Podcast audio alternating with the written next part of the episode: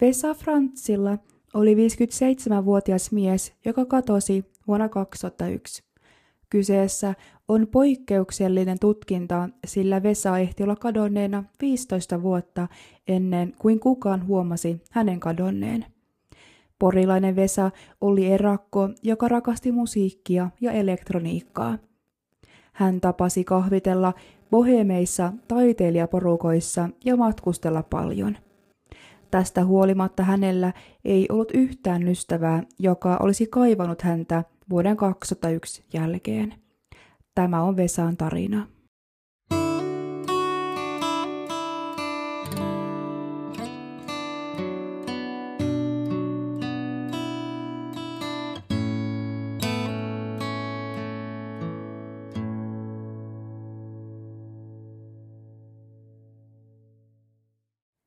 Moi ja tervetuloa missä. Olen podcastin pariin. Kiva kun olet täällä. Jos et vielä seuraa podcastia Instagramissa, niin suosittelen laittamaan meidät seurantaan. Podin löydät nimellä Missä olen podcast Suomi. Olisin myös todella kiitollinen, jos painaisit Spotifyn puolella seuraa-nappia. Tämä päivänä jakso on toteutettu yhteistyössä Nextorin kanssa – Nextory on ääni- sekä e-kirjapalvelu, josta löytyy kattava valikoima erilaisia ääni- sekä e-kirjoja. Nextory haluaa nyt tarjota minun kuuntelijoille ilmaisen 45 päivän kokeilujakson. Mene siis osoitteeseen www.nextory.fi kautta missä olen ja aloita ilmainen kuuntelijakso. Huom, käyttämällä minun ilmaiskoodia, niin tuet myös tämän podcastin toimintaa. Vesa Frantsilla matkusteli paljon jo nuoruudestaan asti, yleensä yksin. Hän on nuorena työskennellyt esimerkiksi Frankfurtissa, Saksassa. Hän on ollut äärimmäisen kielitaitoinen. Hyvä englannin kielen taito sekä saksan. Vesalla oli myös kaksi veljestä. Toinen heistä on jo menehtynyt ja toisen kanssa he eivät ole olleet 2000-luvun jälkeen tekemisissä. Vesan tapauksen tutkinnanjohtaja Tapio Rantanen Porin poliisista on jututtanut paikallisia, tavannut Vesan sukulaisen, lukenut lehtiartikkeleita, selannut läpi tuhansia ja tuhansia Vesan asunnosta löytyneitä posteja. Paikallisten kanssa jutellessa olen ymmärtänyt, että hänellä ei ollut lähipiiriä siinä mielessä, mitä normaalisti ihmisillä on hän viihtyi omassa yksinäisyydessään. Yksi nainen kertoi, että oli olemassa boheemi taiteilijaporukka, jonka kanssa Vesa tapasi päivittäinkin kahvilassa. Taiteilijaporukan jäsenet olivat Vesalle kuitenkin enemmän keskustelukumppaneita kuin ystäviä. Vesa rakasti elektroniikan lisäksi musiikkia, varsinkin jassia, ja otti lisäksi kantaa poliittisesti. 1960-luvulta löytyy useita Vesan kirjoittamia artikkeleita. On arvosteluita jassista, bluesista ja sitten eräskin pitkä runo, jossa kirjoittajan kohda lukee Vesseli Paheellinen. Vesseli, se oli hänen lempinimensä ja sitä hän itsekin halusi itsestään käyttää. Mutta kun hän kirjoitti kritiikin seksuaalitabukeskustelusta – allekirjoitti hän sen oikealla nimellään. Lyhennettä VMS hän käytti usein kirjoittaessaan musiikista. Musiikki oli muutenkin sydämen asia, sillä hän oli mukana Porijatsin alkutaipaleella. Porijatsin taiteellisena johtajana vuoteen 2009 saakka toiminut Jyrki Kangas vahvisti, että Vesa oli mukana toiminnassa vapaaehtoisena silloin, kuin Poriatsia puuhattiin Suomeen. Ei mikään avainhenkilö, mutta mukana kuitenkin. Viimeinen havainto Vesasta on se, kun hän ilmoitti Puolassa Suomen suurlähetystöön joutuneensa ryöstetyksi vuonna 2001. Samanlaisen ilmoituksen hän teki myös 1990-luvun loppupuolella Tansaniassa. Väkivaltainen ryöstö päättyi myös mediaan. Hän kertoi tapauksesta Iltasanomissa vuonna 1997. Tuolloin Vesa heräsi kohtalokkaana yönä omassa mökissään koputukseen, jota hän luuli aamuherätykseksi. Vesan avattua ovet sisälle tuli kolme miestä. He hokivat money and passport. Ilmeisesti näytin yhä liian tarmokkaalta, koska he potkaisivat naamaani. Minun luotani ryöstäjät siirtyivät toiseen suomalaisten asuttamaan mökkiin, jossa he ampuivat pistolilla kattoon. Vesa lähti hakemaan apua hotellin vastaanotosta, mutta löysi lattialta vain kolme pahasti hakattua henkilökunnan jäsentä nelinkontin. Joka paikassa oli tavaroita hujan hajan. Rosvot olivat yrittäneet ensin ryöstää hotellin kassakaapin, mutta se ei onnistunut, Vesa kertoi vuonna 1997 Iltasanomille. Ryöstetyt suomalaiset tapasivat vastaanotossa, josta he lähtivät ulos mökkien eteen huutelemaan aurinkomatkojen suomalaisoppaiden nimiä. Oppaat heräsivät huutoihin ja toimittivat pahoipidellyt sairaalaan tarkastusta varten. Yhtä eskoa ryöstäjät viilsivät viidakkoveitsellä käteen. Naapurihuoneen pariskunnalta he ryöstivät tuhansien markkojen arvosta rahaa, repivät käsistä korut ja jaloista lenkkarit. Rosvoille kelpasivat myös matkalaukuissa olleet vaatteet. Loppumatkan ajan suomalaiset sitten lainasivat toisilleen kenkiä, Vesa kuvaili tuolloin. Aurinkomatkat korvasi varastetut rahat heti seuraavana päivänä. Tansanian reissulla Vesalta ryöstettiin 2500 markkaa ja isänsä Lapista huuhtoma 15 gramman kultahippu.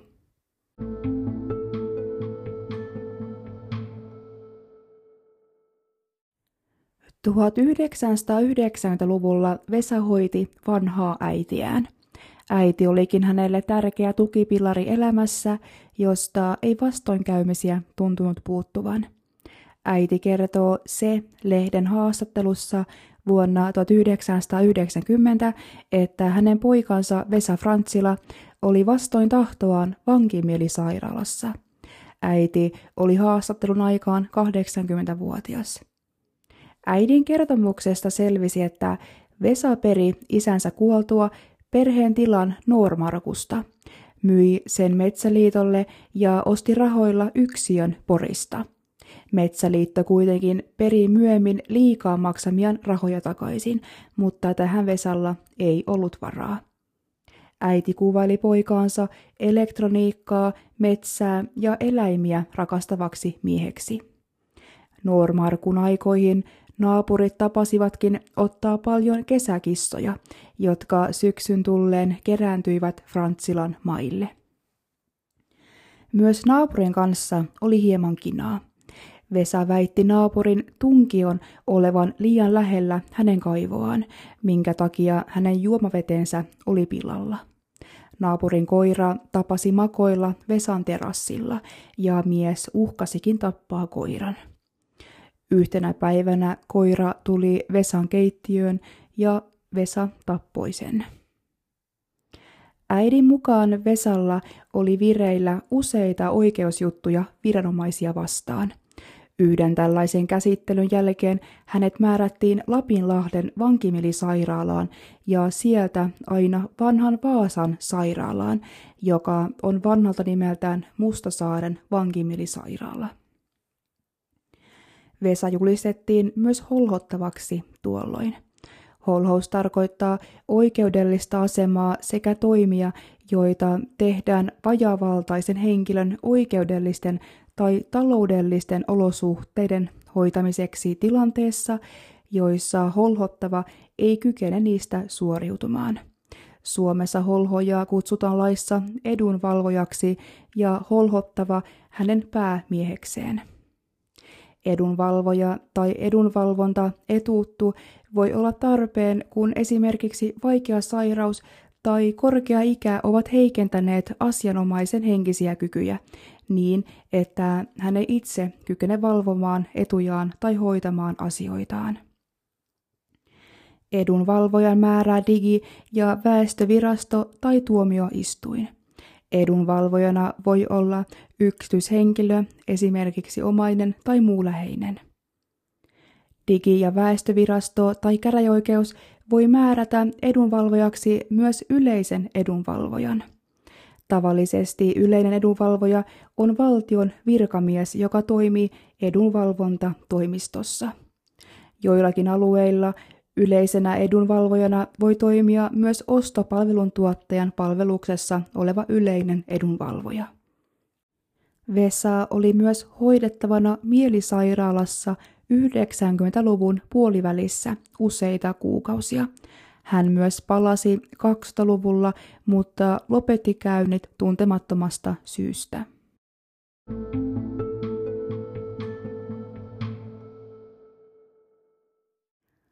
Vesa Frantsila oli lähtenyt ruotsalaisen matkatoimiston Kreetalle suuntautuneelle valmismatkalle 12. heinäkuuta 2001. Kreetalla Vesa kuitenkin riitautui sekä matkan järjestäjän että hotellihenkilöstön kanssa. Vesa ei koskaan ilmestynyt paluulennolle, jonka oli määrä palata Suomeen 27. heinäkuuta 2001. Vesa päätti ilmeisesti matkustaa Manner-Kreikkaan. Elokuun ensimmäisenä päivänä hän nimittäin saapui Ateenassa Suomen suurlähetystöön nukuttuaan edellisen yön suurkaupungin päärauta-asemalla. Moninaisten vaiheiden jälkeen Suomen ulkoministeriön avustuksella Vesa onnistui hankkimaan junalipun Ateenasta Bulgarian Sofiaan. Lippu oli päivätty 3. elokuuta 2001. 17 päivää myöhemmin Vesa pelmahti Varsovaan. Vesan katoaminen huomattiin vasta 15 vuoden jälkeen, kun uusi isännöitsijä meni Vesan porilaiseen yksiöön nuohoamaan ilmanvaihtokanavia. Vesa Frantsilan vastikkeen suoraveloitus oli katkennut, kun asunnon isännöitsijä oli vaihtunut. Maaliskuussa huoneistoon mentiin käymään, koska koko taloyhtiössä nuohottiin ilmanvaihtokanavia. Vesa oli aikanaan kieltänyt ovensa lukkojen sarjoittamisen, joten lopulta asuntoon murtautui lukkoseppä. Siellä oli tunkkaiden haju. Huomasin heti, että asunnossa ei ole oltu pitkään aikaan – vaikka käymme monissa asunnoissa päivittäin, niin tällaista ei ole ennen tullut vastaan, kertoi ilmastointiyrityksen omistaja Henri Mikkilä MTVlle. Mikkilä kutsui paikalle isännöitsijän. Oven takana odotti mieleenpainuva näky. Mainoksia, lehtiä ja kortteja 15 vuoden ajalta – Isännöitsijä ymmärsi heti, että asunnossa ei ollut käyty yli kymmenen vuoteen ja ilmoitti asiasta poliisille. Suuresta postikasasta enin oli ilmaisjakeluita, jotka taloyhtiön huoltomies vei keräyspisteeseen. Kirjepostin otti poliisi. Tänne Vesa asuntoon maaliskuussa 2016, asunto oli täynnä postia. Asunto oli yleisilmeeltään epäsiisti, pölyinen ja näytti siltä, että asunnossa ei ollut vuosikausiin käyty, saati asuttu. Eikä meillä siinä vaiheessa ollut tietysti mitään tietoa, mihin tämän kyseisen asunnon asukasta Vesa oli, olisi lähtenyt. Eli tultiin tänne Vesa asuntoon ensimmäisen kerran tuossa maaliskuun loppupuoliskolla 2016, kun hänestä oli tehty katoamisilmoitus ja sen jälkeen poliisi lähti selvittämään sitä, että mitä Vesa Frantsilalle on tapahtunut. Poliisi on selvittänyt tietysti paikalliset sairaalat, muut viranomaiset, että on, mitä, mitä tietoja hän tästä kadonneesta Frantsilasta on. Tässä kohta vuoden kestäneen tutkinnan aikana ollaan saatu selvitetty, että Vesa Frantsila oli elokuussa heinäkuussa 2001 matkustanut Kreikkaan Kreikkaan ja sieltä sitten päätynyt elokuussa 2001 Puolaan, Varsovaan, jossa hän on ollut tuota, suurlähetystössä asia, asioimassa siellä ja tuota, elokuun 20. päivä, kun hän on poistunut tuolta lähetystöstä, niin sen jälkeen meillä ei ole hänestä mitään, mitään tietoa. Nämä, on niin henkilön viime vaiheet. Isännöitsijä löysi huoneistosta myös Vesan kirjoittaman erikoislaatuisen lapun, jossa kiellettiin muun muassa sähkötarkastuksen teko asuntoon. Lapussa luki näin. Asuntoni ei ole sähköverkossa, eikä sitä siten saa tehdä sähkötarkastuksia tai korjauksia poissa ollessani. Asuntoni lainvastaiset ja hengenvaaralliset sähköistykset ovat rikostodisteistani – joihin saa koskea vain minun läsnä ollessani. Lisäksi Vesa oli ansoittanut asunnon omatekoisilla sähkövirityksillä. Asunnossa oli myös useita satoja kaiuttimia.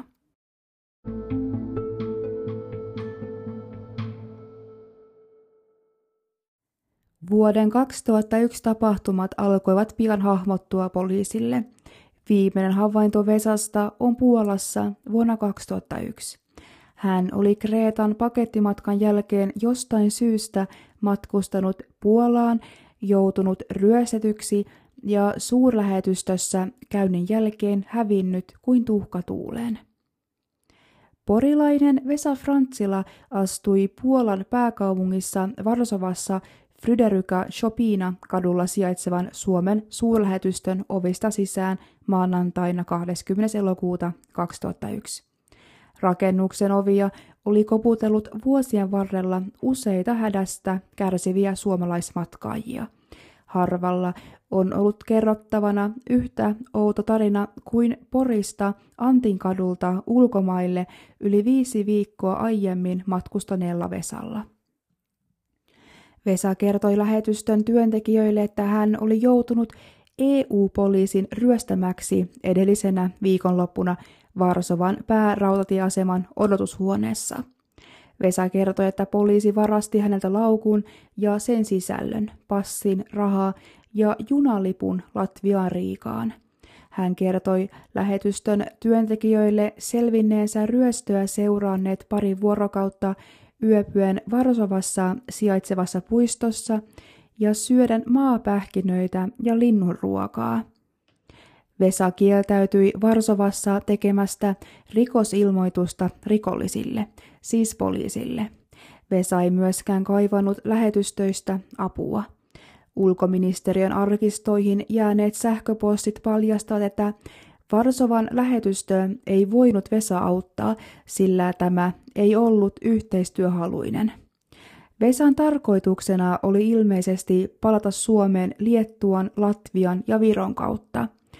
Tähän viittaa se, että Varsovan suurlähetystä otettiin Vesan tiimoilta yhteyttä Vilnan, Riikan ja Tallinnan lähetystöihin – sen paremmin Baltian maiden lähetystöistä kuin missään muuallakaan kadonnutta porilaismatkailijaa ei kuitenkaan enää nähty.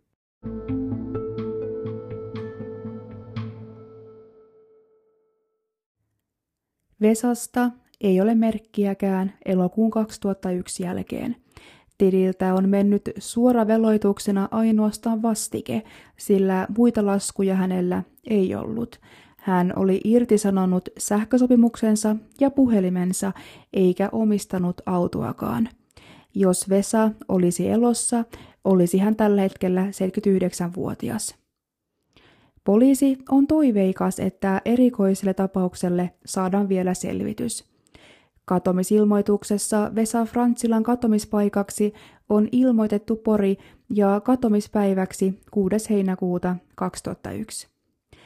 Tämänhetkinen tutkintalinja on se, että poliisilla on ensinnäkin toimimisvelvollisuus. Vesasta on siis ilmoitettu ulkomaalaisille poliiseille ja kansainväliselle rikospoliisijärjestölle Interpolille. Poliisilla on käytössä myöhemmän tunnistamisen varalta kerätty Vesan DNA-näyte. Sen ja esimerkiksi hammaskarttojen avulla heillä on mahdollisuus selvittää asia. Jos Vesa esimerkiksi löydetään kuolleena, henkilöllisyys voidaan todentaa näiden tietojen avulla. Poliisi on lähettänyt tästä asiasta pyynnön siitä, että Puolan poliisi selvittää, löytyykö tuntemattomana haudattujen vainajien joukosta Vesan DNAta. Kaikkialla sivistyneessä maailmassa toimitaan näin ja vanhojakin tapauksia pystytään selvittämään. Täyttä varmuutta ei tietysti ole siitä, miten Puolassa on toimittu tuntemattomana haudattujen DNA-näytteiden otossa. Jos Vesa olisi halunnut kadota omaehtoisesti, hän tuskin olisi mennyt suurlähetystöön pyytämään apua. Voisi myös ajatella, että hän olisi siinä tapauksessa myynyt omaisuutensa ennen lähtöään. Vesa oli myös säästänyt eläkettään, jota oli suuri summa tilillään, ja myös niihinkään ei ole koskettu. Vesa Frantsila on julistettu käräjoikeudessa kuolleeksi. Kuolleeksi julistamista haki Vesan määrätty edunvalvoja. Vaikka Vesa Frantsila on nyt virallisesti kuollut, ei päätös kuitenkaan tarkoita sitä, että poliisi sulkisi katoamisen vuoksi avatun tutkintakansion. Tutkinta voidaan aloittaa uudelleen, jos uutta tietoa tulee.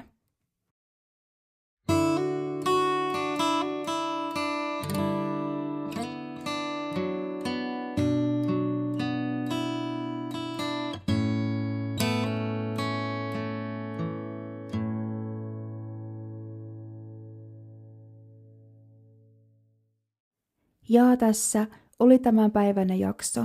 Kiitos kun kuuntelit Vesan tarinaa. Mitä sinä luulet, että Vesalle on käynyt? On kyllä todella surullista, kun suomalaiset katoaa ulkomailla, ja näitä tapauksia on valitettavasti todella paljon. Niistä media ei myöskään vaivaudu puhumaan useasti. Otan näitä tapauksia kyllä myös esille jatkossa. Toivottavasti vielä joskus Vesan tarina saa päätöksen. Haluan tässä lopussa vielä muistuttaa, jos täällä on uusia kuuntelijoita, että missä olen podcastin oheistuotteita löytyy Darklewearin nettikaupasta. Linkkaan kaupan linkin kuvaukseen. Sieltä löytyy podcastin logolla varustettuja teepaitoja, pipoja sekä huppareita. Kiitos vielä kerran, kun kuuntelit tämän jakson. Ensi viikolla ollaan toisen katomistapauksen parissa.